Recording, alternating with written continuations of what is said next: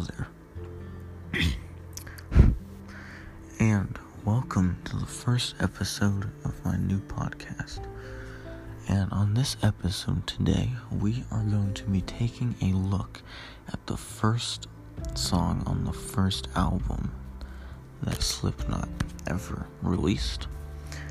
Um, we'll be taking the in depth look on that, and I'll be telling you my thoughts and feelings. So, without further ado, let's get into it.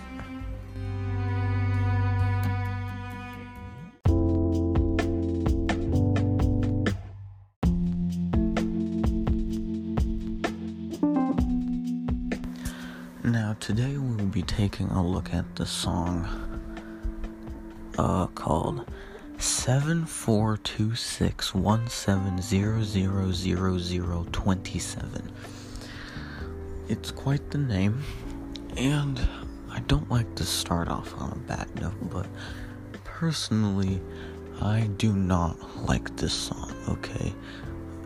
But, so they do this thing like every album, the first song is, you know, it's kind of weird.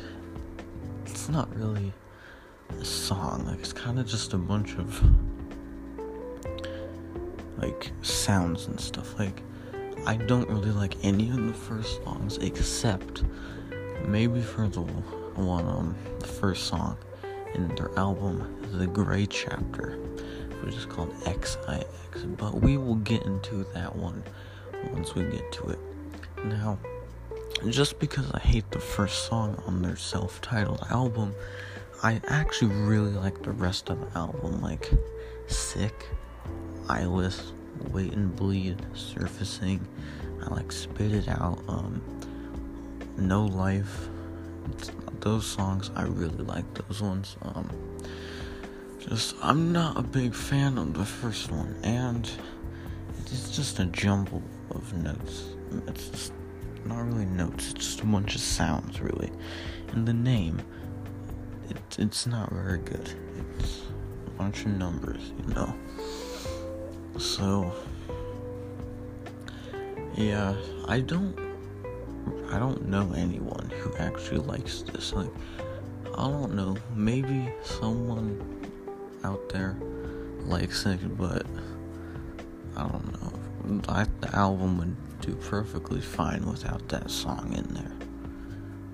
I wouldn't even really call it a song. So, but yes, this is my thoughts of the song titled 742617000027. It's the first song on their first album, and next time we will be doing. I believe the next song on the album is Sick, which I actually like that, so I'll have some good things to say about that one. But um until then, tell me your thoughts on this album. Uh, emailing me, you can do that. Or you know, or don't. Short choice. And, you know, t- tell me how I did. Like I do a good, what could I improve?